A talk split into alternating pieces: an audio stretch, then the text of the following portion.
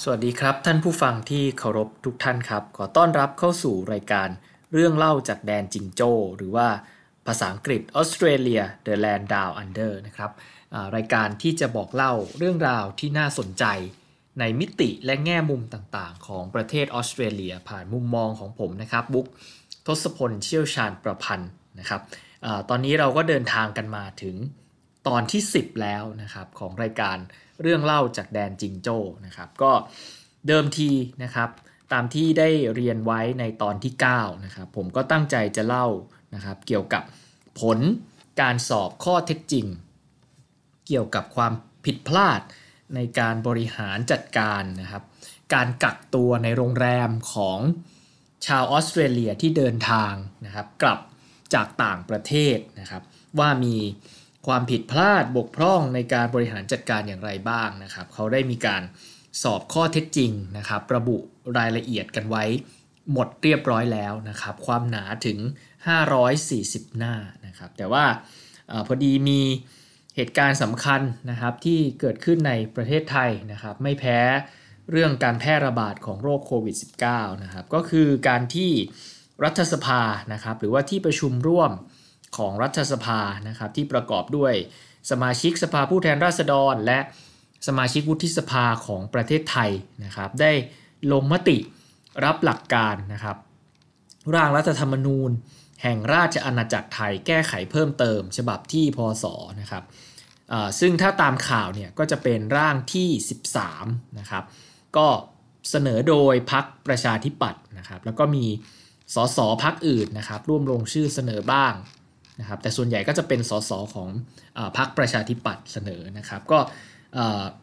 มีการลงมติรับหลักการร่างนี้ร่างเดียวนะครับแล้วก็จะนำไปสู่การแก้ไขรัฐธรรมนูญแห่งราชอาณาจักรไทยฉบับปัจจุบันต่อไปตามขั้นตอนที่ระบุไว้นะครับผมก็เลยคิดว่าจริงๆแล้วเนี่ยตอนที่ผมเรียนอยู่ที่ประเทศออสเตรเลียนะครับก็เคยมีโอกาสศึกษากระบวนการแก้ไขเพิ่มเติมรัฐธรรมนูญของประเทศออสเตรเลียมาเหมือนกันนะครับก็เลยคิดว่าจะนำเรื่องของการแก้ไขเพิ่มเติมรัฐธรรมนูญของออสเตรเลียมาบอกเล่ากันก่อนนะครับเผื่อว่าจะเป็นประโยชน์สำหรับท่านทั้งหลายที่จะติดตามการแก้ไขรัฐธรรมนูญของประเทศไทยต่อไปนะครับจะมีมุมมองที่สามารถเปรียบเทียบกันได้นะครับว่ากระบวนการแก้ไขเพิ่มเติมรัฐธรรมนูญของทั้งสองประเทศนี้มีความแตกต่างกันมากน้อยเพียงใดนะครับก็ก่อนที่จะไปลงในเนื้อหานะครับผมกับภรรยานะครับเขียนบทความเกี่ยวกับการแก้ไขเพิ่มเติมรัฐธรรมนูญของออสเตรเลียไว้นะครับเป็นภาษาไทยก็ชื่อว่าการแก้ไขเพิ่มเติมรัฐธรรมนูญของออสเตรเลีย ขออภัยครับบทเรียนสำหรับประเทศไทยนะครับก็เผยแพร่เมื่อปี2555นะครับหรือปี2012นั่นเองนะครับก็ตอนนี้นะครับมีเผยแพร่อยู่บนเว็บไซต์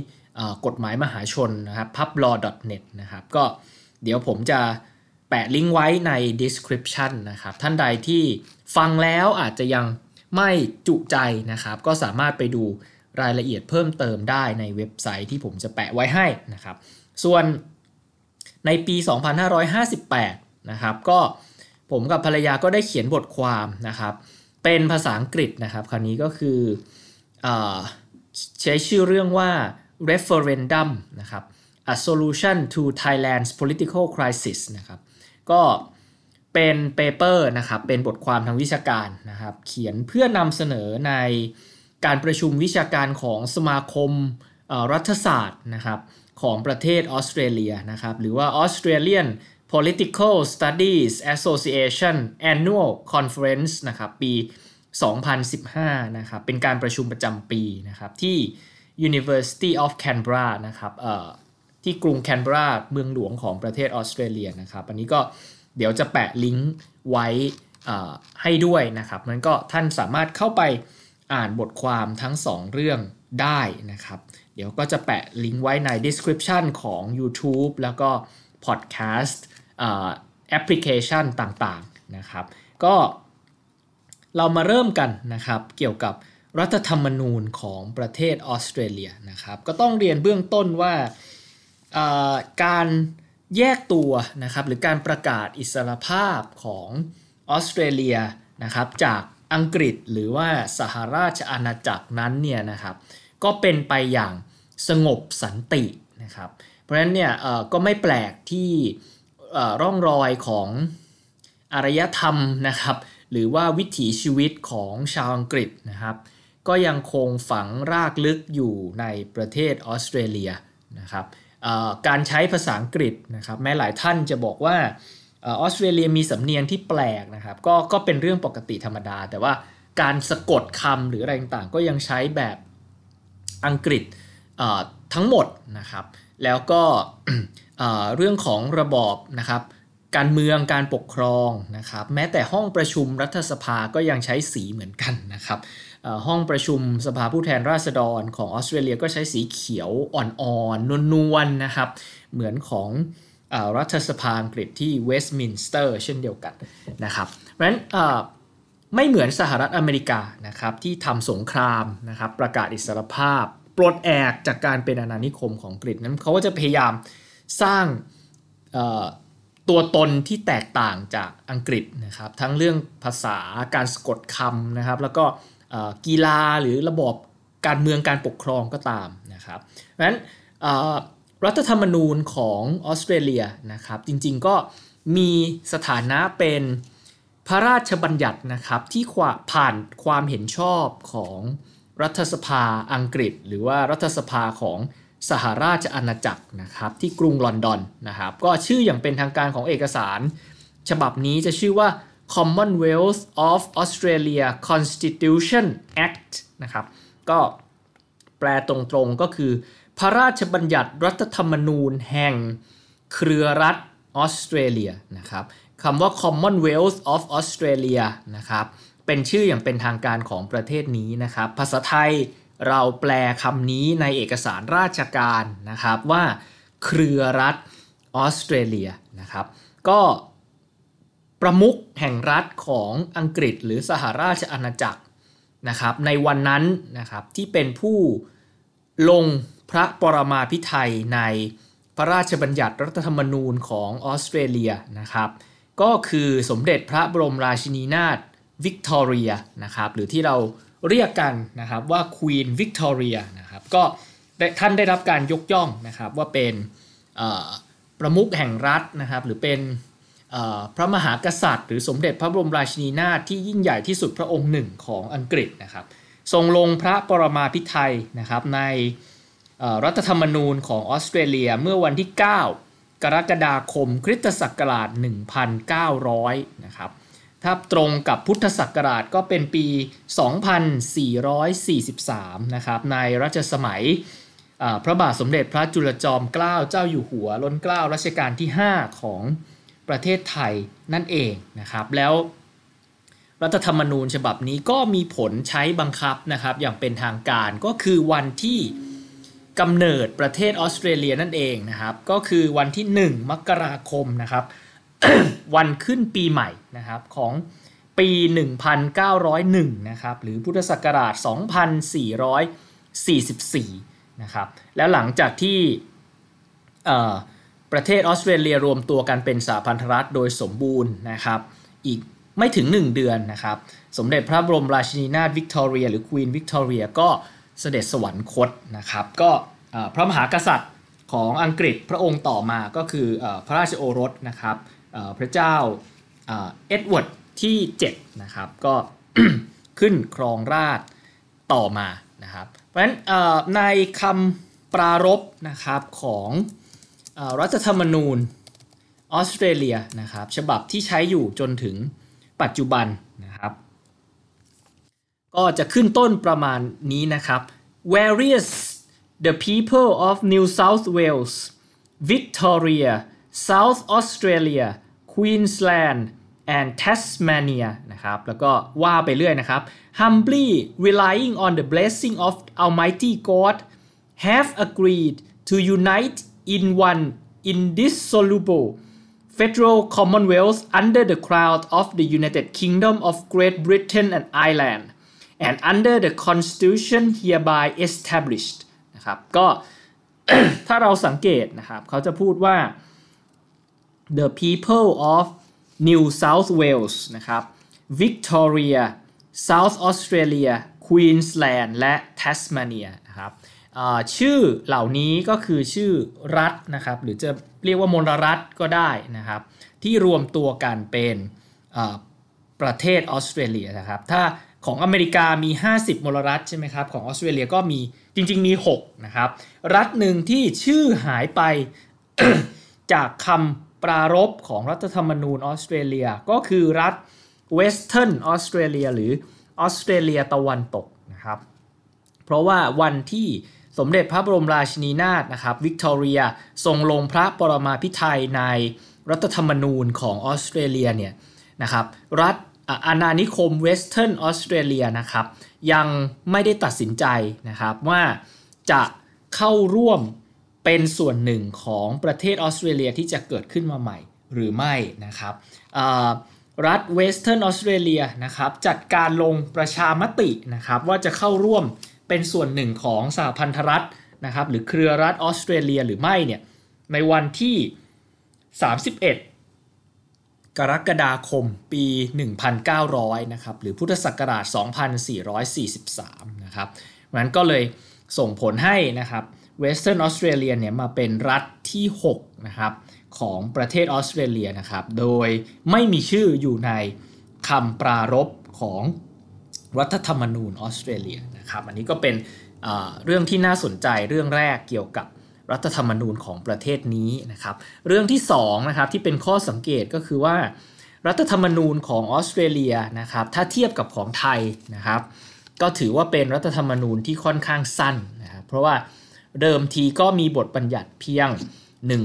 128มาตรานะครับที่มีผลใช้บังคับอยู่ในปัจจุบันเหลือ127มาตราเพราะว่ามาตรา127นะครับถูกยกเลิกไปนะครับในการออกเสียงประชามติเมื่อปี 1967 นะครับหรือว่าปี 2510 นะครับก็อันนี้เป็นข้อสังเกตข้อที่2นะครับต่อเนื่องกันไปถึงข้อที่3ก็คือว่าผมคิดว่าสาเหตุหนึ่งนะครับที่รัฐธรรมนูญของออสเตรเลียมีเนื้อหาค่อนข้างสั้นนะครับเพราะว่ามันจะว่าด้วยนะครับเรื่องของโครงสร้างอำนาจทางการเมืองนะครับสถาบันทางการเมืองเป็นหลักนะครับมันก็จะไม่มีหมวดว่าด้วยสิทธิเสรีภาพของประชาชนนะครับหรือว่า แนวนโยบายพื้นฐานแห่งรัฐนะครับหรือการปฏิรูปประเทศยุทธศาสตร์ชาติอะไรไม่มีทั้งสิ้นนะครับอีกเรื่องหนึ่งที่ไม่ปรากฏอยู่ในรัฐธรรมนูญของออสเตรเลียนะครับแต่ปรากฏอยู่ในรัฐธรรมนูญของประเทศไทยอย่างละเอียดมากๆแล้วก็เป็นประเด็นที่มีการถกเถียงว่าควรจะแก้ไขหรือไม่ในรอบนี้นะครับก็คือเรื่องระบบการเลือกตั้งนะครับ ของออสเตรเลียเนี่ยทั้งสภาผู้แทนราษฎรและวุฒิสภานะครับสมาชิกมาจากการเลือกตั้งทั้งสิ้นนะครับแต่ระบบการเลือกตั้งจะเป็นอย่างไรจะใช้เขตใหญ่เขตเล็กมีระบบสัดส่วนบัญชีรายชื่อหรือไม่หรือว่ามีแต่ส.ส.แบบแบ่งเขตเท่านั้นอะไรทำนองนี้นะครับก็จะไม่ได้มีบัญญัติไว้ในรัฐธรรมนูญเลยนะครับเขาให้เป็นอำนาจของรัฐสภานะครับในการออกพระราชบัญญัติปกติธรรมดานะครับในการกำหนดระบบเลือกตั้งของสภาผู้แทนราษฎรและวุฒิสภาของออสเตรเลียนะครับระบบเลือกตั้งสมาชิกสภาผู้แทนราษฎรของออสเตรเลียเป็นระบบที่ มีความสลับซับซ้อนสูงมากนะครับก็อธิบายกันเข้าใจได้ยากพอสมควรเดี๋ยวไว้ทำคลิปอธิบายแยกเป็นการเฉพาะนะครับอาจารย์ผมนะครับที่ผมเคารพมากนะครับแล้วก็เป็นที่ปรึกษาผมในทางวิชาการด้านการเมืองเปรียบเทียบมาตลอดจนถึงวันนี้นะครับคือรองศาสตราจารย์ดร.สิริพันธ์นกสวนสวัสดีนะครับท่านจะแปลระบบการเลือกตั้งส.ส.ของออสเตรเลียว่าเป็นระบบจัดลำดับความชอบนะครับภาษาอังกฤษแปลมาจากภาษาไทยคำนี้แปลมาจากภาษาอังกฤษว่า preferential voting system นะครับ ก็ถ้าอธิบายแบบสรุปรวบลัดก็คือ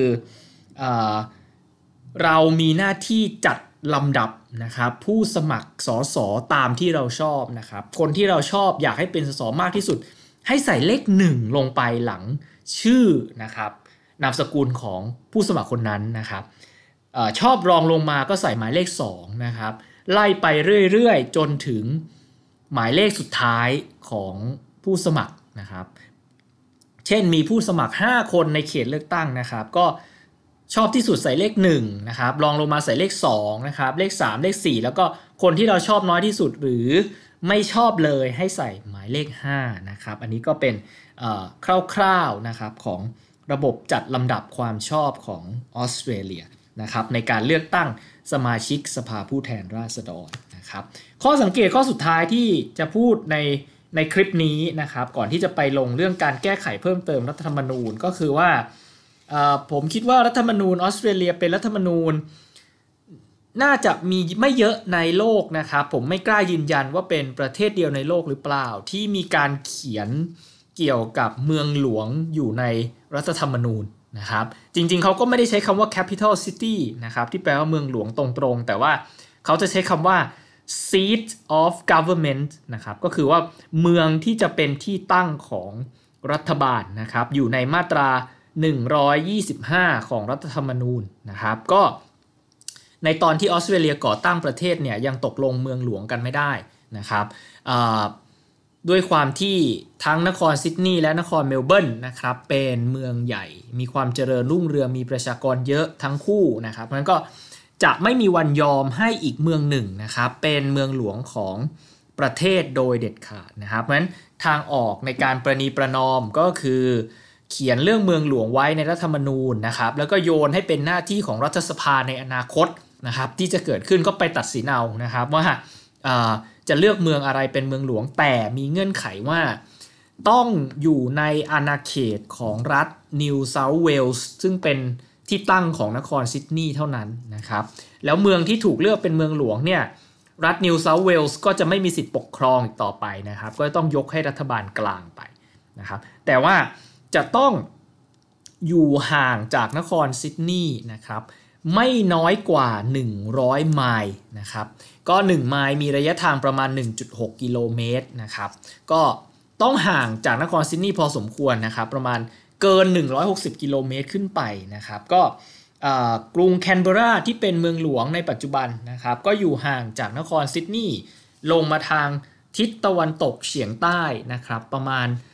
280กิโลเมตรนะครับขับรถหรือนั่งรถทัวร์นะครับด้วยความเร็วที่ออสเตรเลียกำหนดนะครับก็ใช้เวลาเดินทางประมาณ3ชั่วโมงนะครับแต่ในระหว่างที่นะครับประเทศออสเตรเลียกำลังเลือกเมืองหลวงกันอยู่นะครับแล้วเมื่อเลือกเสร็จแล้วต้องใช้เวลาสร้างใช่ไหมครับก็ในระหว่างนั้นเมืองหลวงต้องตั้งอยู่ที่นครเมลเบิร์นเท่านั้นนะครับเพราะฉะนั้นเมลเบิร์นนะครับจึงเคยทำหน้าที่เป็นเมืองหลวงชั่วคราวของออสเตรเลียเป็นระยะเวลา27ปีนะครับก็อันนี้เป็นเกร็ดความรู้ในทางประวัติศาสตร์ของประเทศนี้นะครับทีนี้เรื่องของการแก้ไขเพิ่มเติมรัฐธรรมนูญของออสเตรเลียนะครับก็น่าจะคล้ายๆกับอีกหลายประเทศนะครับที่การแก้ไขเพิ่มเติมรัฐธรรมนูญจะถูกบัญญัติไว้ในมาตราสุดท้ายนะครับก็คือมาตรา128นะครับก็ขั้นตอนนะครับก็สรุปได้ว่าก็จะต้องผ่านนะครับความเห็นชอบของที่ประชุมสภานะครับแต่จะแตกต่างจากประเทศไทยคือเขาไม่ใช้ที่ประชุมร่วมกันนะครับของรัฐสภาแต่ต้องผ่านความเห็นชอบทีละสภานะครับก็เริ่มต้นก็ผ่านสภาผู้แทนราษฎรก่อนนะครับจากนั้นก็เสนอเข้าวุฒิสภานะครับแล้วก็จะต้องผ่านความเห็นชอบด้วยเสียงข้างมากเด็ดขาดก็คือเกินกึ่งหนึ่งของจำนวนสมาชิกเท่าที่มีอยู่ของแต่ละสภานะครับทีนี้ก็มีปัญหาว่าถ้า2 สภามีความเห็นขัดแย้งกันเกี่ยวกับเรื่องของการแก้ไขเพิ่มเติมรัฐธรรมนูญนะครับก็ ต้องเจรจาต่อรองกันไปเรื่อยๆนะครับจนกว่าทั้งสองสภาจะเห็นชอบตรงกันว่าจะแก้ไขเพิ่มเติมรัฐธรรมนูญออกมาอย่างไรนะครับแต่ก็มีช่องเปิดไว้นิดนึงนะครับเมื่อเวลาผ่านไประยะหนึ่งเนี่ยนะครับถ้าตกลงกันไม่ได้เสียทีนะครับรัฐธรรมนูญออสเตรเลียก็กำหนดให้เป็นอำนาจของผู้สำเร็จราชการแทนพระองค์นะครับแห่งออสเตรเลียนะครับตำแหน่งนี้ภาษาอังกฤษใช้คำว่า Governor General นะครับก็เป็นประหนึ่งนะครับผู้แทนของพระมหากษัตริย์ของอังกฤษนะครับที่มาทำหน้าที่เป็นประมุขแห่งรัฐของออสเตรเลียในทางปฏิบัติแทนนะครับก็คือต้องเท้าความนิดนึงนะครับว่าการปกครองของประเทศออสเตรเลียนะครับออสเตรเลียยังคงนับถือพระมหากษัตริย์หรือสมเด็จพระบรมราชินีนาถของอังกฤษนะครับหรือสหราชอาณาจักรเนี่ยเป็นประมุขของออสเตรเลียอยู่นะครับก็จะเห็นได้ว่ามันมีสายใยนะครับแห่งความสัมพันธ์บางอย่างนะครับที่ยังคงอยู่นะครับก็ประเทศนิวซีแลนด์นะครับแคนาดาก็ยังคงนับถือนะครับปัจจุบันก็ต้องเป็นควีนอลิซาเบธที่2นะครับเป็นประมุขของประเทศอยู่นะครับทีนี้ในทางปฏิบัติเนี่ยก็คงเป็นไปไม่ได้ที่ทุกเรื่องทุกราวนะครับกฎหมายทุกฉบับนะครับจะต้องส่งกลับไปให้ควีนอลิซาเบธที่2นะครับทรงลงพระปรมาภิไธยนะครับมันก็เป็นไปไม่ได้นะครับเพราะฉะนั้นก็ในทางปฏิบัติเนี่ยท่านก็จะแต่งตั้งนะครับผู้สำเร็จราชการนะครับตำแหน่งภาษาอังกฤษก็เรียกว่า Governor General เนี่ยมาทำหน้าที่แทนท่านนะครับแต่ในทางปฏิบัตินะครับก็ต้องเรียนว่าจริงๆแล้วเนี่ยคนที่นะครับเลือก Governor General นะครับตัวจริงก็คือรัฐบาลของแต่ละประเทศนั่นเองนะครับพระมหากษัตริย์ของอังกฤษนะครับก็จะทรงแต่งตั้งไปตามที่รัฐบาลของออสเตรเลียนิวซีแลนด์อะไรพวกนี้เสนอไปนั่นเองนะครับงั้นก็เมื่อ2สภาเนี่ยตกลงกันไม่ได้นะครับเรื่องของการแก้ไขเพิ่มเติมรัฐธรรมนูญเห็นไม่ตรงกันเสียทีนะครับสุดท้ายก็จะเป็นอำนาจของ Governor General นะครับที่จะตัดสินนะครับว่าจะนำร่างรัฐธรรมนูญที่แก้ไขเพิ่มเติมแล้วก็ตกลงกันไม่ได้เนี่ยนะครับไปให้ประชาชนออกเสียงประชามติหรือไม่นะครับผมคิดว่าเรื่องนี้เป็นเรื่องสำคัญเพราะว่าในรัฐธรรมนูญออสเตรเลียเนี่ยนะครับไม่ว่าคุณจะแก้ไขในเรื่องอะไรก็ตามจะเป็นเรื่องเล็กเรื่องใหญ่นะครับและที่น่าสนใจที่สุดคือแม้แต่แก้คำปรารภนะครับของรัฐธรรมนูญซึ่งไม่มีผลทางกฎหมายใดๆเลยนะครับก็ยังจะต้องนำไปให้ประชาชนชาวออสเตรเลียนะครับออกเสียงประชามติเพื่อให้ความเห็นชอบเสียก่อนจึงจะมีผลใช้บังคับได้นะครับทีนี้หลักเกณฑ์การวัดว่าต้องได้เสียงเท่าไหร่เนี่ยถึงจะผ่านประชามติหรือประชามติชนะนะครับสมมติเราพูดกันด้วยภาษาแบบนี้นะครับเขาใช้หลักเกณฑ์ที่เรียกว่า Double Majority นะครับแปลเป็นภาษาไทยก็คือเสียงข้างมาก2ระดับนะครับระดับแรกนะครับนับจำนวนเสียงที่เห็นชอบนะครับจากทุกมลรัฐนะครับแล้วก็ทุกเขตปกครองนะครับรวมกันทั้งประเทศนะครับว่าตกลงมีผู้เห็นชอบกับการแก้ไขรัฐธรรมนูญเนี่ยเกิน50%นะครับของจำนวนบัตรดีทั้งหมดหรือไม่นะครับก็คือนับเฉพาะคนที่ไปลงคะแนนแล้วก็นับเฉพาะบัตรดีบัตรเสียไม่นับด้วยนะครับถ้าคะแนนที่เห็นชอบเกิน50%นะครับถือว่าผ่านเสียงข้างมากระดับแรกนะครับก็6รัฐนะครับที่ผมเอ่ยชื่อไปตอนต้นนะครับก็จะมี New South Wales นะครับ Victoria South Australia Queensland Tasmania และ Western Australia นะครับก็รวมทั้งนะครับ Northern Territory นะครับก็คือเขตปกครองทางเหนือนะครับทางตอนเหนือนะครับที่เป็นที่ตั้งของเมืองดาร์วินนะครับแล้วก็ ACT นะครับ Australian Capital Territory นะครับก็เป็นที่ตั้งของกรุงแคนเบอราเมืองหลวงของออสเตรเลียปัจจุบันนะครับนับคะแนนทุกเสียงใน8แห่งนี้เท่านั้นนะครับแล้วก็มานับเลยว่าเห็นชอบเกิน50%หรือไม่จริงๆออสเตรเลียมีดินแดนพ้นทะเลหลายแห่งแต่ว่าดินแดนพ้นทะเลเหล่านั้นจะไม่มีสิทธิ์ในการออกเสียงประชามตินะครับทีนี้เมื่อผ่านเสียงข้างมากระดับแรกนี้ไปได้นะครับก็ไม่ใช่ว่ารัฐธรรมนูญฉบับนั้นจะใช้บังคับได้นะครับจะต้องผ่านเสียงข้างมากในระดับที่2ก็คือนับทีละรัฐนะครับก็นับเฉพาะ6รัฐนะครับก็คือนับ New South Wales Victoria South Australia Queensland Tasmania และ Western Australia Northern Territory กับ Australian Capital Territory ไม่นับนะครับนับเฉพาะ6รัฐนี้นะครับ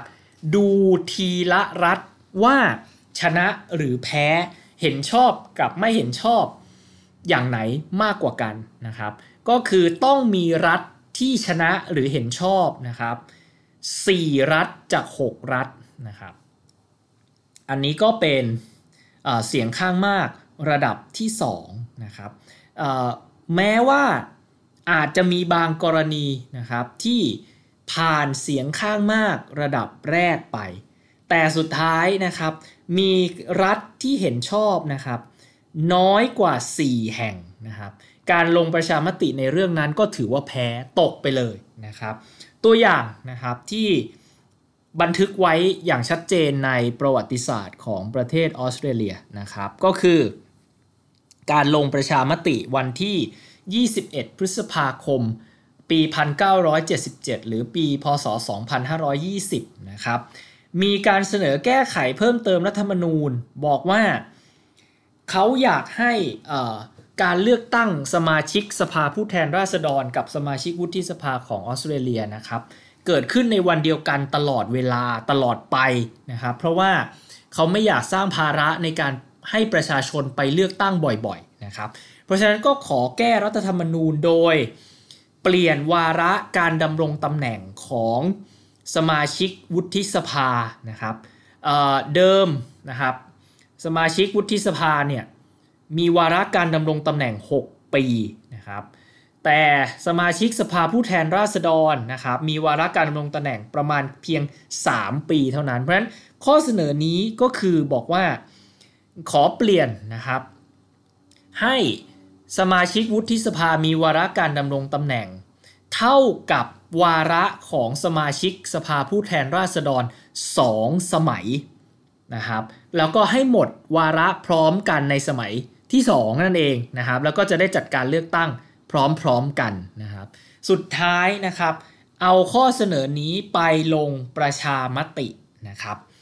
ปรากฏว่าคะแนนเสียงข้างมากระดับแรกนะครับก็คือนับคะแนนประชาชนทุกคนนะครับในประเทศออสเตรเลียที่ไปลงคะแนนและเป็นบัตรดีนะครับตอนนั้นต้องเล่านิดนึงว่าประชาชนใน6รัฐนะครับก็จะถูกนับนะครับตอนนั้นประชาชนที่อยู่ใน Northern Territory หรือและ Australian Capital Territory ไม่มีสิทธิ์ในการออกเสียงประชามติใดๆเลยนะครับแต่ว่าเราจะตอนนั้นปี1977เนี่ยนับเฉพาะ6รัฐนี้นะครับทั้ง2ระดับนะครับตอนหลังเพิ่งมีการแก้ไขนะครับว่าให้ระดับแรกเนี่ยให้นับนะครับประชากรใน6รัฐบวก Northern Territory เขตปกครองทางเหนือแล้วก็ Australian Capital Territory ที่แคนเบอราไปด้วยนะครับแต่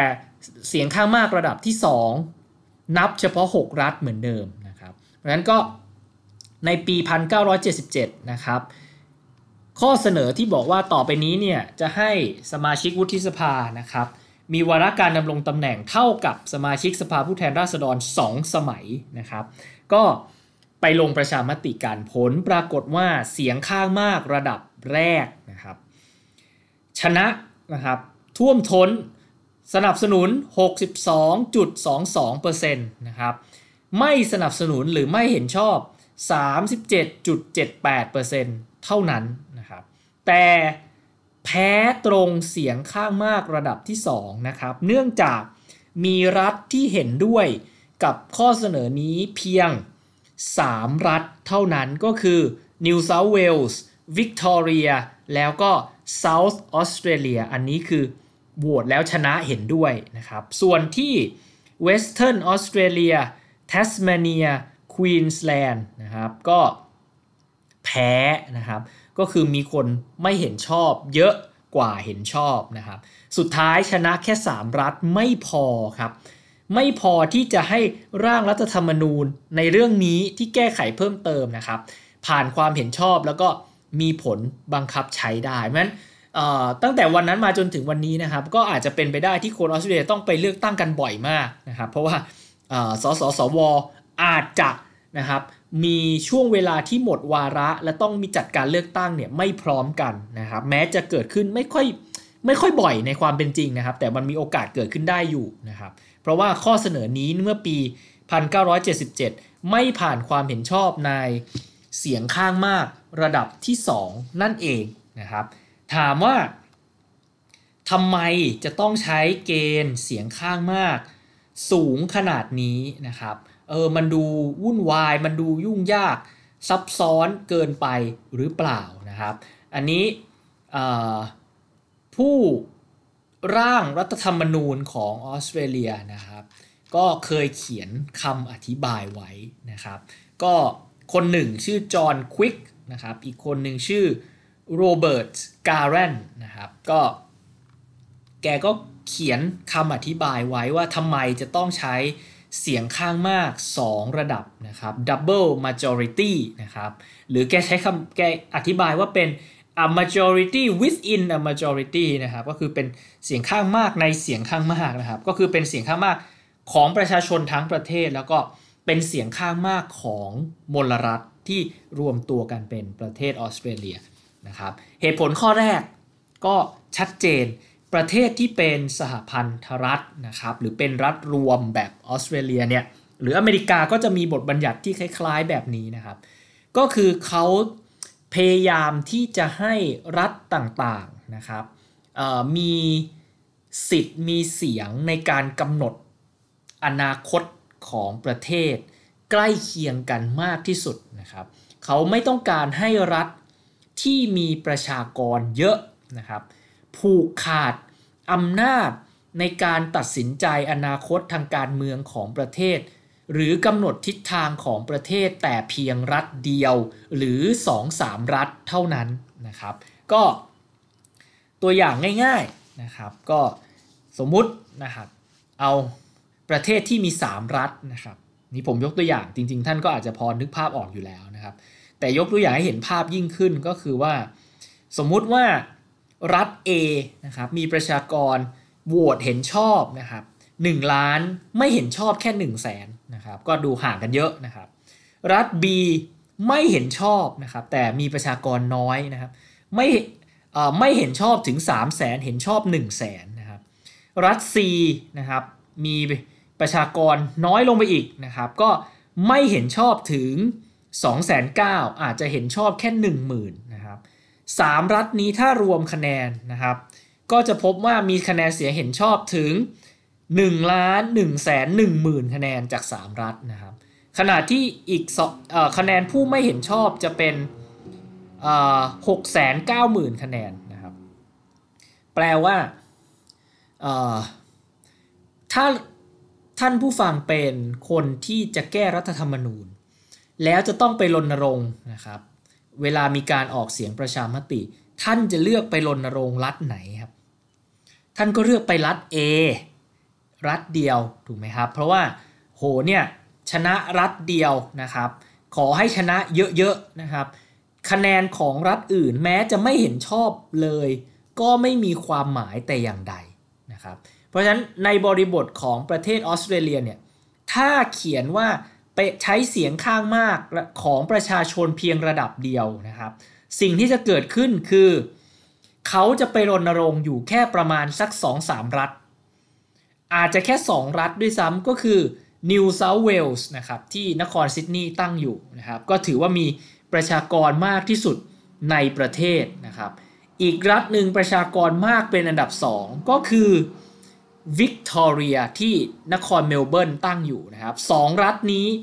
ขอให้ไปรณรงค์ให้คนเห็นชอบเยอะๆนะครับ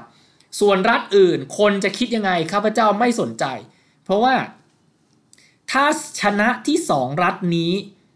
เยอะๆที่เหลือต่อให้ไม่ชนะเลยก็มีสิทธิ์ที่รัฐธรรมนูญจะผ่านความเห็นชอบท่านนึกออกใช่ไหมครับเพราะฉะนั้นเขารัฐแทสมาเนียเนี่ยเป็นรัฐที่มีประชากรน้อยเวสเทิร์นออสเตรเลียก็ประชากรไม่เยอะนะครับเพราะฉะนั้นรัฐเหล่านี้เวลาโหวตหรือเวลาลงมติเรื่องอะไรก็จะแพ้อยู่ร่ำไปนะครับเพราะฉะนั้นอันนี้ในระบบสหพันธรัฐหรือรัฐรวมแบบออสเตรเลียแบบสหรัฐอเมริกานะครับเขาจะวิตกกังวลในเรื่องความเสมอภาคระหว่างรัฐที่มีจำนวนประชากรเยอะกับจำนวนประชากรน้อยนะครับเขาพยายามที่จะสร้างความสมดุลให้รัฐทั้งสองนะครับทั้งที่ประชากรเยอะกับประชากรน้อยเนี่ยมีสิทธิ์มีเสียงในการกำหนดชะตานะครับทิศทางหรืออนาคตของประเทศในระดับที่ใกล้เคียงกันมากที่สุดนี่คือเหตุผลข้อแรกนะครับเหตุผลข้อที่2ก็คือเขาอยากให้การแก้ไขรัฐธรรมนูญของประเทศนะครับทำได้ยากเพื่อบีบบังคับให้นักการเมืองนะครับไปแสวงหาฉันทามติในสังคมว่าเฮ้ยเนี่ยถึงเวลาแก้ไขเพิ่มเติมรัฐธรรมนูญแล้วนะก่อนที่จะผลักดันให้มีการแก้ไขเขาไม่ต้องการให้นักการเมืองนะครับหรือผู้มีอำนาจในประเทศเนี่ยไปเจรจากันมุบมิบนะครับแล้วสุดท้ายก็ผลักดันอะไรออกมาก็ไม่รู้โดยที่ความคิดในการแก้ไขหรือประเด็นที่ต้องการแก้ไขรัฐธรรมนูญเนี่ยยังไม่ตกผลึกเพียงพอนะครับเพราะฉะนั้นเขาเลยทำเกณฑ์นะครับการลงประชามติให้ยากนะครับก็คือต้องมีเสียงข้างมาก2ระดับอย่างที่ผมได้อธิบายไปแล้วนะครับก็คือคุณต้องชนะคะแนนเสียงรวมของคนทั้งประเทศนับ8แห่งนะครับก็คือ6รัฐกับอีก2เขตปกครองนะครับนี่คือระดับแรกระดับที่2คุณก็ต้องชนะคะแนนใน4รัฐจาก6รัฐด้วยนะครับเพื่อป้องกันไม่ให้คุณไปแก้ไขรัฐธรรมนูญเพื่อตัวเองเพื่อพวกพ้องหรือไปเจรจากันลับๆโดยที่ประชาชนไม่ได้มีโอกาสรับรู้หรือมีส่วนร่วมในการตัดสินใจเขาบีบครับให้ความคิดในการแก้ไขเพิ่มเติมรัฐธรรมนูญแต่ละครั้งเนี่ยต้องตกผลึกจริงๆว่านี่คือปัญหาที่เราต้องแก้ไขนะครับแล้วก็ให้แสวงหาฉันทานุมัติฉันทามตินะครับหรือคอนเซนซัสจากสังคมโดยรวมนะครับถามว่าผลที่ตามมาของการมีบทบัญญัติในลักษณะแบบนี้คืออะไรนะครับก็คือง่ายๆครับก็แก้รัฐธรรมนูญไม่ค่อยได้แล้วก็ไม่ค่อยจะประสบความสำเร็จเท่าที่ควรนะครับก็ครั้งล่าสุดที่แก้ไขเพิ่มเติมรัฐธรรมนูญประสบความสำเร็จนะครับก็คือวันที่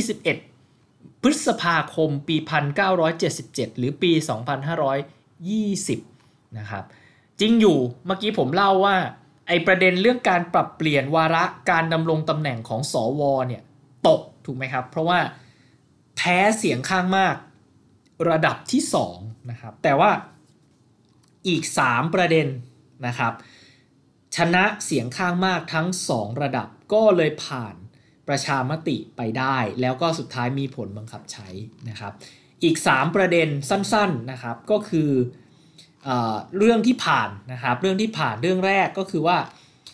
เขาขอแก้ไขรัฐธรรมนูญเขียนให้ชัดเจนว่าในกรณีที่ตำแหน่งสมาชิกวุฒิสภาว่างลงนะครับไม่ว่าด้วยเหตุใดก็แล้วแต่นะครับคือในออสเตรเลียเนี่ยเวลาวุฒิสภาตายนะครับสมาชิกวุฒิสภาเสียชีวิตลาออกจากตำแหน่งนะครับหรือว่าโดนปลดออกจากตำแหน่งด้วยข้อหาอะไรก็แล้วแต่นะครับเขาจะให้เป็นหน้าที่ของรัฐสภาแต่ละมณฑลรัฐนะครับ เลือกคนเข้าไปแทนตำแหน่งที่ว่างก็คือไม่ต้องจัดการเลือกตั้งซ่อมหรืออะไรทั้งสิ้นในกรณีสภาสูงวุฒิสภานะครับทีนี้ก่อนหน้าที่จะมีการแก้ไขรัฐธรรมนูญเนี่ยมันถือเป็นธรรมเนียมว่ารัฐสภาแต่ละมณฑลรัฐนะครับจะให้เกียรติเลือกคนของพรรคการเมืองพรรคเดิมที่สมาชิกที่พ้นจากตำแหน่งสังกัดเนี่ยให้เข้าไปดำรงตำแหน่งแทนนะครับเพื่อว่าดุลอำนาจในวุฒิสภาจะได้ไม่เปลี่ยนแปลงนะครับถือเป็นวัฒนธรรมเขาเรียกว่าประเพณีการปกครองนะครับในระบอบประชาธิปไตยอันมีพระมหากษัตริย์ทรงเป็นประมุขของออสเตรเลียเราใช้คำนี้ก็ได้นะครับทีนี้ในช่วงกลางทศวรรษ70นะครับปี1974-75อะไรช่วงนั้นนะครับ2517-18เนี่ยมันมีรัฐสภา2รัฐที่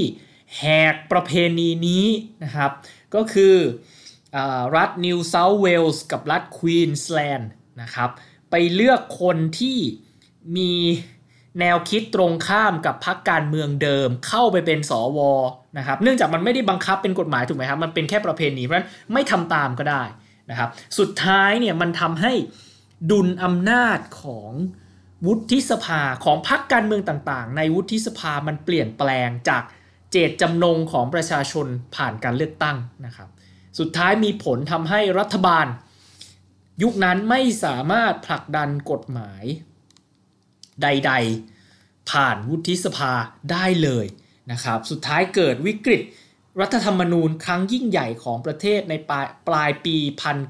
1975นะครับนายกรัฐมนตรีถูก Governor General ปลดออกจากตำแหน่งเลยเนื่องจากว่าเหมือนมีความรู้สึกเขามีความรู้สึกนะครับว่านายกคนนี้ไม่สามารถผลักดันนโยบายผ่านสภาได้นะครับอันนี้ก็เป็นจุดหักเหสำคัญของการเมืองออสเตรเลียสุดท้ายนำมาสู่การแก้ไขเพิ่มเติมรัฐธรรมนูญแล้วก็ประสบความสำเร็จนะครับเรื่องที่2ที่ประสบความสำเร็จในวันนั้นก็คือเขาขอประชามติจากประชาชนว่าจะให้ประชาชนที่อยู่ใน Northern Territory หรือและ Australian Capital Territory นะครับมีสิทธิ์มีเสียงในการลงประชามติแก้รัฐธรรมนูญในอนาคตหรือไม่นะครับก็สุดท้ายลงประชามติว่ายินดีให้ผ่านชนะทั้ง2ระดับนะครับแล้วก็เป็นสาเหตุที่ผมอธิบายว่าตอนนี้ถ้าจะมีการลงประชามติแก้รัฐธรรมนูญออสเตรเลียกันอีกคะแนนของคนที่อยู่ในตอนเหนือของออสเตรเลีย Northern Territory นะครับแล้วก็อยู่ใน Canberra Australian Capital Territory จะถูกนับรวมเข้าไปในเสียงข้างมากระดับแรกแล้วนะครับก็เป็นผลจากประชามติเมื่อปี1977นั่นเองแล้วก็ข้อสุดท้ายที่ผ่านนะครับก็คือการกำหนดอายุเกษียณของผู้พิพากษานะครับศาลของรัฐบาลกลางศาลของสหพันธรัฐนะครับในออสเตรเลียที่อายุ70ปีอันนี้คือ3เรื่องสุดท้ายนะครับที่ผ่านความเห็นชอบประชามติด้วยเสียงข้างมาก2ระดับนะครับตามบทบัญญัติของรัฐธรรมนูญนะครับจริงๆมีอีก5เรื่องนะครับรวมเป็น8เรื่องเท่านั้นเองนะครับที่เคยผ่านประชามติแล้วมีผลบังคับใช้นะครับอีก36เรื่องนะครับลงประชามติแพ้เรียบเลยนะครับเพราะฉะนั้นก็36-8นะครับ36นี่คือล้มเหลวนะครับ8นี่คือชนะเสียงข้างมากทั้ง2ระดับแล้วก็แก้ไขเพิ่มเติมรัฐธรรมนูญประสบความสำเร็จเพราะฉะนั้นกลไกที่เขาวางไว้ก็ต้องยอมรับว่าทำให้การแก้ไขเพิ่มเติมรัฐธรรมนูญของออสเตรเลียนั้นเนี่ยเป็นไปได้ยากจริงๆนะครับครั้งล่าสุดที่ล้มเหลวนะครับในการแก้ไขเพิ่มเติมรัฐธรรมนูญก็คือการลงประชามติเมื่อวันที่6พฤศจิกายนปี1999นะครับหรือปีพุทธศักราช2542ผ่านมากี่ปีแล้วนะครับก็22ปีแล้วนะครับก็แพ้นะครับแพ้ทั้ง2ระดับเลยนะครับวันนั้นเขาประเด็นหนึ่งที่ผมว่าน่าสนใจนะครับที่เขาเสนอแก้นะครับก็คือขอแก้คำปรารภของรัฐธรรมนูญซึ่งไม่มีผลทางกฎหมายนะครับอันนี้ผมอยากชวนทุกท่านคิดเหมือนกันนะครับว่าแม้แต่แก้คำปรารภนะครับ ไม่มีผลอะไรเลยนะครับมีผลเป็นเชิงสัญลักษณ์นะครับแล้วก็อาจจะมีผลในเชิงการสะท้อนตัวตนหรือจิตวิญญาณของประเทศออสเตรเลียเขาก็ยังไปผ่านประชามติไปให้ประชาชนออกเสียงประชามติสุดท้ายก็แพ้ทั้ง2ระดับนะครับทั้งระดับคะแนนเสียงทั้งประเทศก็แพ้ระดับนับทีละรัฐก็แพ้นะครับคะแนนการแก้คำปรารภเนี่ยถามว่าเขาแก้อะไรนะครับคำตอบนะครับเขาก็พยายามนะครับที่จะเพิ่มเติมเนื้อหาเกี่ยวกับประวัติศาสตร์และตัวตนของประเทศออสเตรเลียลงไปนะครับเดิมเห็นไหมครับถ้าเราจำที่ผมอ่านคำปรารภของรัฐธรรมนูญออสเตรเลียให้ฟังในตอนแรกในช่วงแรกของคลิปนี้ได้ท่านก็จะเห็นว่ามันว่าด้วยเรื่องนะครับการที่ออสเตรเลียมาคนออสเตรเลียมารวมตัวกันนะครับในอาณานิคมต่างๆเนี่ยมารวมตัวกันเป็นประเทศแต่ก็ยังคงอยู่ภายใต้การอุปถัมภ์ค้ำจุนของสหราชอาณาจักรนะครับก็เขียนประมาณนี้นะครับมันดูไม่มีความเขาเรียกอะไรความเป็นมันดูไม่สะท้อนอัตลักษณ์ตัวตนของออสเตรเลียเท่าที่ควรนะครับและที่ประเด็นที่สำคัญที่สุดของคำปรารภที่เขาพยายามแก้กันและล้มเหลวเนี่ยนะครับก็คือว่าไม่มีพูดถึงคนพื้นเมืองของออสเตรเลียเลยนะครับไม่มีเลยคนอบอริจินนะครับคนที่อยู่ตรงเกาะนะครับตรงช่องแคบทอร์เรสที่อยู่ทางเหนือนะครับของออสเตรเลียเนี่ยคนพื้นเมืองทั้งสองกลุ่มเนี่ยไม่ถูกพูดถึงประหนึ่งว่าเขาไม่มีตัวตนอยู่ในประเทศนี้เลยทั้งที่เขาคือผู้อยู่อาศัยผู้ครอบครองดินแดนแห่งนี้มาเป็นระยะเวลาเป็นหมื่นปีนะครับแต่รัฐธรรมนูญออสเตรเลียฉบับปัจจุบันนะครับก็ตั้งแต่ปี 1900 นะครับก็ไม่เคยพูดถึงคนกลุ่มนี้เลยนะครับตอนนั้นก็มีความพยายามนะครับที่จะเติมนะครับเพื่อเป็นการให้เกียรตินะครับเป็นการยอมรับว่าดินแดนเนี้ยเคยมีเจ้าของมาก่อนนะครับสุดท้ายเขาก็พยายามไปเติมนะครับให้พูดถึงคนอบอริจินนะครับแล้วก็คน Torres Strait Islanders นะครับเป็นคนพื้นเมืองที่อยู่ตรงเกาะนะครับบริเวณช่องแคบ Torres ทางเหนือของออสเตรเลียนะครับเขาก็ไปเติมว่านะครับhonoring Aborigines and Torres Strait Islanders the nation's first people for their deep kinship with their lands and for their ancient and continuing cultures which enrich the life of our country ก็พยายามไปเติมนะครับบอกว่าเราเนี่ยจะให้เกียรตินะครับคน Aborigin คน Torres Strait นะครับในฐานะที่เป็นคนกลุ่มแรกของประเทศนะครับสำหรับความผูกพันอย่างลึกซึ้งที่มีต่อผืนแผ่นดินและอารยธรรมที่ต่อเนื่องยาวนานของคนกลุ่มนี้นะครับก็ดูเหมือนดีนะครับฟังดูเหมือนดีแต่ว่าตอนนั้นมีคนคัดค้านเยอะนะครับในสภาก็คะแนนเสียงก็ไม่ได้มีเอกภาพเท่าไหร่นะครับเพราะว่าสิ่งที่คนอยากจะให้พูดถึงนะครับไม่ได้บอกว่าแค่มีความผูกพันกับผืนแผ่นดินนะครับ deep kinship with their lands นะครับคนเขาผลักดันให้คำปรารภนี้แก้ว่าใช้คำตรงๆไปเลย occupants and custodians of our land ก็คือเป็นผู้ครอบครองผู้ปกปักรักษาแผ่นดินนะครับเนื่องจากสุดท้ายก็คำปรารภนี้ก็ตกอยู่ดีนะครับสุดท้ายก็ไม่มีใครได้ใช้นะครับนับจากวันนั้นจนถึงวันนี้ก็ผ่านมา22ปีไม่มีรัฐบาลชุดไหนของออสเตรเลียกล้าที่จะนำเสนอการแก้ไขเพิ่มเติมคำปรารภของรัฐธรรมนูญในประเด็นนี้อีกเลยนะครับทุกวันนี้เวลาเขาจะยกย่องให้เกียรติคนอบอริจินนะครับที่ผ่านมาเขาก็พยายามเลี่ยงการแก้รัฐธรรมนูญนะครับเขาก็ไปออกกฎหมายเป็นพระราชบัญญัติปกติ เป็น Act ปกตินะครับเมื่อปี2013นะครับชื่อว่า Aboriginal and Torres Strait Islander People's Recognition Act 2013นะครับ2013นะครับก็ในพระราชบัญญัติฉบับนั้นก็บอกว่ารัฐสภาของออสเตรเลียนะครับยอมรับว่าคนAborigin หรือคนพื้นเมืองของออสเตรเลียเป็นผู้ครอบครองแผ่นดินเป็นเจ้าของแผ่นดินมาก่อนที่จะมีคนยุโรปผิวขาวโดยเฉพาะคนอังกฤษเข้ามายึดครองเป็นอาณานิคมนะครับเราเคารพภาษาและวัฒนธรรมของคนพื้นเมืองออสเตรเลียเห็นไหมครับก็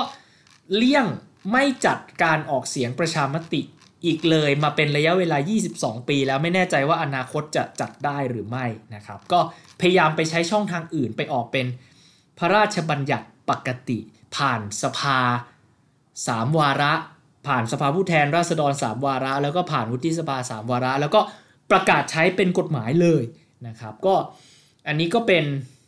ประเด็นนะครับเป็นข้อมูลในเชิงประวัติศาสตร์ที่นำมาเล่าให้ฟังนะครับสุดท้ายนะครับผลกระทบนะครับที่เกิดขึ้นจากบทบัญญัติหลักเกณฑ์ในการแก้ไขเพิ่มเติมรัฐธรรมนูญทั้งหมดที่เล่ามาก็ชัดเจนนะครับการแก้ไขเพิ่มเติมรัฐธรรมนูญทำได้ยากยิ่งนะครับคือยากมากๆนะครับแล้วก็ครั้งสุดท้ายที่ความพยายามประสบความสำเร็จเนี่ยนู่นเนี่ยย้อนไปถึง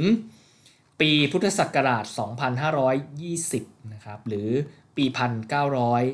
1977นะครับหรือถ้าจะนับครั้งที่ล้มเหลวในการแก้ไขรัฐธรรมนูญนะครับก็คือปี1999นะครับ2542หรือเมื่อ22ปีที่แล้วนะครับทำให้ทุกวันนี้ก็ยังไม่มีการแก้ไขรัฐธรรมนูญอีกเลยนะครับ22ปีแล้วนะครับมีความพยายามที่จะผลักดันกันมาโดยตลอดแต่สุดท้ายทุกคนก็จะกลัวนะครับว่า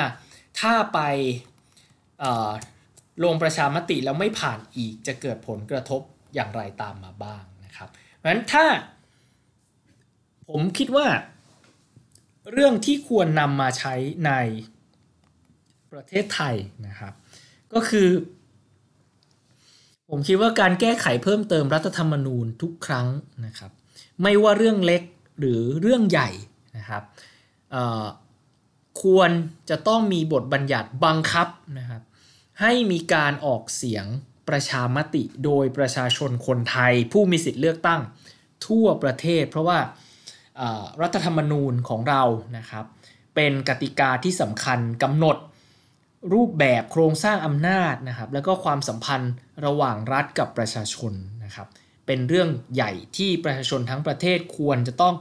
มีสิทธิ์มีเสียงในการตัดสินใจร่วมกันเราไม่ควรปล่อยเรื่องนี้ให้เป็นเรื่องของนักการเมืองที่เจรจาต่อรองกันเท่านั้นนะครับเราควรจะมีการบังคับว่า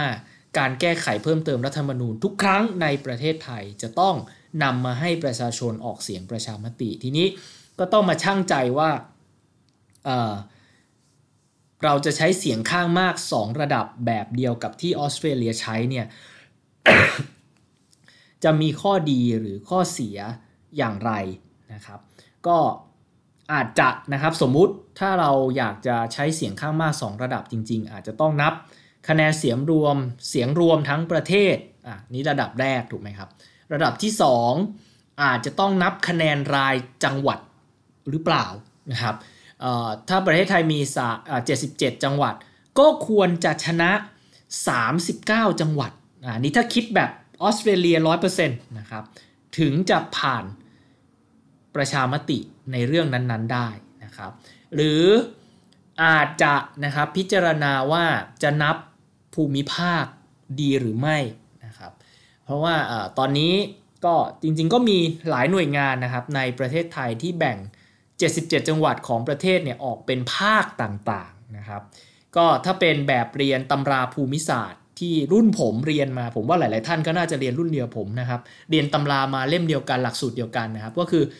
เขาก็จะแบ่งประเทศไทยเป็น6ภาคนะครับ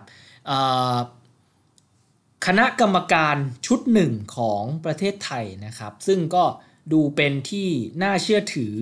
อยู่มากที่สุดในปัจจุบันนะครับก็แบ่งประเทศไทยเป็น6ภาคเหมือนกันนะครับคือคณะกรรมการเดี๋ยวขอดูชื่อให้ถูกเป๊ะๆนะครับคณะกรรมการนโยบายการบริหารงานจังหวัดและกลุ่มจังหวัดแบบบูรณาการนะครับนี่ก็แบ่งประเทศไทยเป็น6ภาคนะครับก็จะมีภาคเหนือภาคกลางภาคตะวันออกเฉียงเหนือแล้วก็ภาคใต้รวมทั้งภาคใต้ชายแดนนะครับก็มี6ภาคนี้นะครับส่วนกรุงเทพมหานครไม่ได้รวมอยู่ในภาคไหนเลยนะครับนั้นก็เราก็ต้องมาอาจจะต้องชั่งน้ำหนักกันดูนะครับว่าถ้าจะใช้เสียงข้างมาก2ระดับแบบออสเตรเลียเป็นเกณฑ์ในการตัดสินประชามตินะครับในเรื่องการแก้ไขเพิ่มเติมรัฐธรรมนูญเนี่ยเราจะนับอย่างไรนะครับอันนี้ท่านผู้ฟังที่ฟังอยู่นะครับก็มีความเห็นอย่างไรก็สามารถคอมเมนต์หรือแสดงความคิดเห็นมาใต้คลิปได้นะครับว่าประเทศไทยเนี่ยควรจะเดินตามโมเดลของออสเตรเลียหรือไม่นะครับโมเดลของออสเตรเลียก็สรุปอีกครั้งนะครับก็คือว่านอกจากจะต้องผ่านความเห็นชอบของรัฐสภาในการแก้ไขเพิ่มเติมรัฐธรรมนูญแล้วนะครับจะต้องนำมาให้ประชาชนออกเสียงประชามติทุกครั้งทุกเรื่องไม่มีข้อยกเว้นนะครับเกณฑ์ในการผ่านประชามติก็คือใช้เกณฑ์เสียงข้างมาก2ระดับนะครับก็คือระดับแรกคือนับคะแนนทั่วประเทศนะครับใน8แห่งก็คือ6รัฐแล้วก็2เขตปกครองนะครับรวมกันทั่วประเทศนี่ระดับที่1ระดับที่2นับทีละรัฐ6รัฐนะครับว่าชนะกี่รัฐนะครับจะชนะได้ก็จะต้องชนะใน4จาก6รัฐนะครับเพราะฉะนั้นก็ถือว่าแก้ได้ยากมากๆท่านผู้ฟังลองคอมเมนต์ดูได้นะครับว่าโมเดลนี้จะเหมาะสมกับประเทศไทยหรือไม่อย่างไรนะครับแล้วก็นี่ก็เป็นเนื้อหาทั้งหมดนะครับเกี่ยวกับการแก้ไขเพิ่มเติมรัฐธรรมนูญของประเทศออสเตรเลียที่อยากจะนำมาแบ่งปันนำมาแลกเปลี่ยนกับท่านผู้ฟังทุกท่านนะครับก่อนจากไปขอแนะนำหนังสือ2เล่มนะครับเล่มแรกนะครับชื่อระบบเลือกตั้งเปรียบเทียบนะครับผู้เขียนคือรองศาสตราจารย์ดร.สิริพันธ์นกสวนสวัสดีที่ผมเอ่ยถึงไปในคลิปนะครับก็ไม่แน่ใจว่ายังมีขายอยู่ตามร้านหนังสือหรือเปล่านะครับก็ลองหากันดูได้นะครับก็จะได้ความรู้เกี่ยวกับระบบเลือกตั้งน่าจะทุกแบบทั่วโลกนะครับแบบสำคัญนะครับรวมทั้งของออสเตรเลียที่เรียกว่าระบบจัดลำดับความชอบด้วยนะครับอีกเล่มหนึ่งนะครับสำหรับผู้ที่สนใจเรื่องกระบวนการแก้ไขเพิ่มเติมรัฐธรรมนูญของประเทศต่างๆนะครับก็จะมีหนังสือของเพื่อนผมเองนะครับอาจารย์ชมพูนุชตั้งถาวรจากสถาบันพระปกเกล้านะครับพิมพ์เมื่อปี2555นะครับชื่อกระบวนการแก้ไขเพิ่มเติมรัฐธรรมนูญและการควบคุมความชอบด้วยรัฐธรรมนูญของการแก้ไขเพิ่มเติมรัฐธรรมนูญในต่างประเทศนะครับก็เดี๋ยวผมอาจจะแปะลิงก์ไว้ใน description ให้ด้วยนะครับก็ลองเข้าไปดูกันได้นะครับก็ก่อนจากกันนะครับก็ขอความกรุณาทุกท่านนะครับช่วยกันกดไลค์กดแชร์นะครับกด subscribe หรือกดติดตามนะครับรายการเรื่องเล่าจากแดนจิงโจ้นะครับแล้วก็จริงๆมีอีกรายการหนึ่งด้วยก็มีคลิปไปแล้ว1ตอนนะครับBook Chapter นะครับความคิดชีวิตบุ๊กตอนแรกนะครับก็ลองไปดูกันนะครับว่าผมเป็นเด็กผีนะครับเป็นแฟนบอลแมนเชสเตอร์ยูไนเต็ดแต่ทำไมถึงรักลิเวอร์พูลด้วยนะครับก็ลองไปติดตามกันได้นะครับสุดท้ายจริงๆก็ขอเป็นกำลังใจให้ทุกท่านนะครับผ่านพ้นวิกฤตการณ์ของโรคโควิด -19 นี้ไปด้วยกันให้ได้นะครับแล้วก็กลับมาพบกันใหม่ในตอนหน้านะครับสำหรับรายการเรื่องเล่าจากแดนจิงโจ้นะครับรายการที่บ่งบอกชัดเจนนะครับว่าออสเตรเลียมีเรื่องราวที่น่าสนใจมากกว่าจิงโจ้โคอาล่าและนครซิดนีย์ครับพบกันใหม่ในตอนหน้าครับสวัสดีครับ